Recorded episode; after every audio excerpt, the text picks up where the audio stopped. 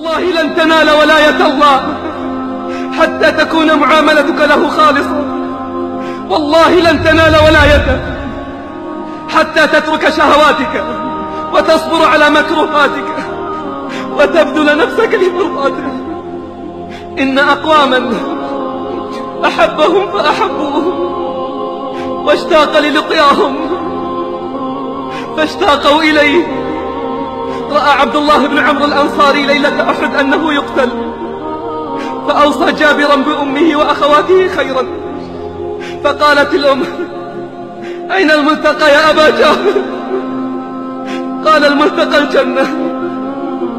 فخرج يريد الموت ويتمناه فأعطاه الله ما تمنى. مقبلا غير مدبر. فحزن عليه ابنه جابر. فقال له النبي صلى الله عليه وسلم والذي نفسي بيده ما زالت الملائكة تظله بأجنحتها حتى رفعت. والله يا جابر إن الله كلم أباك كفاحا. ليس بينه وبينه ترجمان. فقال تمنى يا عبدي فقال تمنى أن تعيدني إلى الدنيا فأقتل فيك. قال إني كتبت على نفسي أنهم إليها لا يرجعون. فتمنى يا عبدي قال ربي أن ترضى عني فإني قد رضيت عنك. قال ربي أن ترضى عني فإني قد رضيت عنك. قال فإني أحللت عليك رضواني فلا أسقط عليك أبدا. ثم جعل الله روحه وأرواح إخوانه الذين قتلوا معه. في حواصل طير خضر ترد الجنة فتأكل من ثمارها وتشرب من أنهارها وتأوي إلى قناديل معلقة بالعرش حتى يرث الله الأرض ومن عليها. هذا ما توعدون لكل أواب حفيظ. من خشي الرحمن بالغيب من خشي الرحمن بالغيب. وجاء بقلب منيب.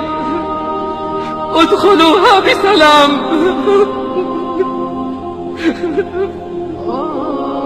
ادخلوها بسلام. ذلك يوم الخلود. لهم ما يشاءون فيها. لهم ما يشاءون فيها. ولدينا مزيد. في كل يوم للجنان قوافل. شهداء راض عنهم العلام. ماذا أقول بوصف ما قاموا به؟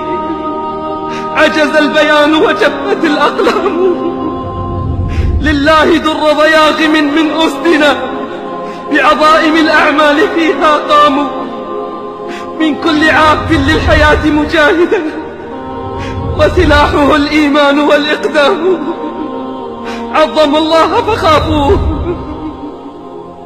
نعم عظموه فخافوه. فعظموا أوامره ونواهيه. كيف لا يعظمونه؟ كيف لا يعظمونه؟ والأرض جميعا قبضته يوم القيامة. والسماوات مطويات بيمينه. سبحانه وتعالى عما يشركون. كيف لا يعظمونه؟ وهو يعلم خائنة الأعين. وما تخفي الصدور. روى الترمذي بالحديث الصحيح. عن أبي ذر رضي الله عنه قال قرأ رسول الله صلى الله عليه وسلم هل أتى على الإنسان حين من الدهر لم يكن شيئا مذكورا. قال قرأها حتى ختمها ثم قال إني أرى ما لا ترون وأسمع ما لا تسمعون. أطت السماء وحق لها أن تيط ما فيها موضع أربع أصابع إلا وملك ساجد وملك قائم والله لو تعلمون ما أعلم لضحكتم قليلا ولبكيتم كثيرا. وما تلذذتم بالنساء على الفرش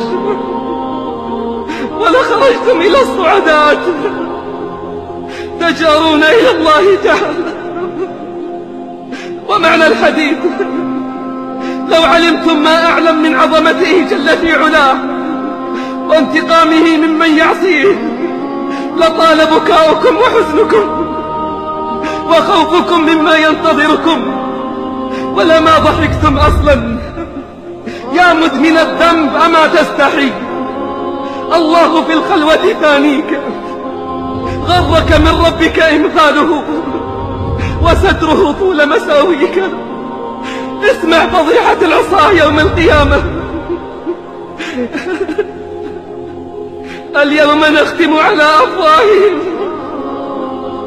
وتكلمنا أيديهم وتشهد أرجلهم بما كانوا يكسبون. إياك والاغترار بحلمه وكرمه. فكم قد استجرج من عاصي وقصم من جبار وظالم.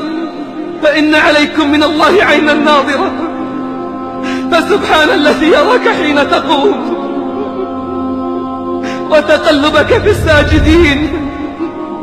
إنه هو السميع العليم. راقب العواقب تسلم. لا تمل مع الهوى فتندم. أين لذة المعصية؟ أين تعب الطاعة؟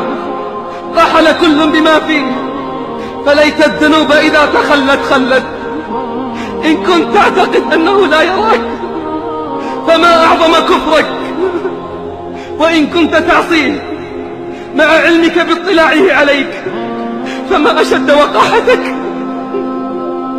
فما أشد وقاحتك وما أقل حياك. اقبل الموعظة اعمل بالنصيحة لأنه من أعرض عن الموعظة فقد رضي بالنار. كلا بل لا يخافون الآخرة كلا إنه تذكرة. فمن شاء ذكره وما يذكرون إلا أن يشاء الله. هو أهل التقوى وأهل المغفرة. يا مسكين بأي بدن ستقف بين يدي الله؟ وبأي لسان ستجيب؟ أعد للسؤال جوابا وللجواب صوابا. فماذا أعددت للنجاة من عظيم عقاب الله وأليم عذابه؟ لا يندفع ذلك. إلا بحسن التوحيد وخندق الطاعات. اللهم أحينا مسلمين وتوفنا مسلمين وألحقنا بالصالحين. اللهم إنا نسألك خشيتك في الغيب والشهادة ونسألك قول الحق في الرضا والغضب ونسألك القصد في الفقر والغنى ونسألك الرضا بعد القضاء وبرد العيش بعد الموت ونسألك لذة النظر إلى وجهك والشوق إلى لقائك. في غير ضراء مضرة ولا فتنة مضلة. اللهم زينا بزينة الإيمان واجعلنا هداة مهتدين. يا رب العالمين.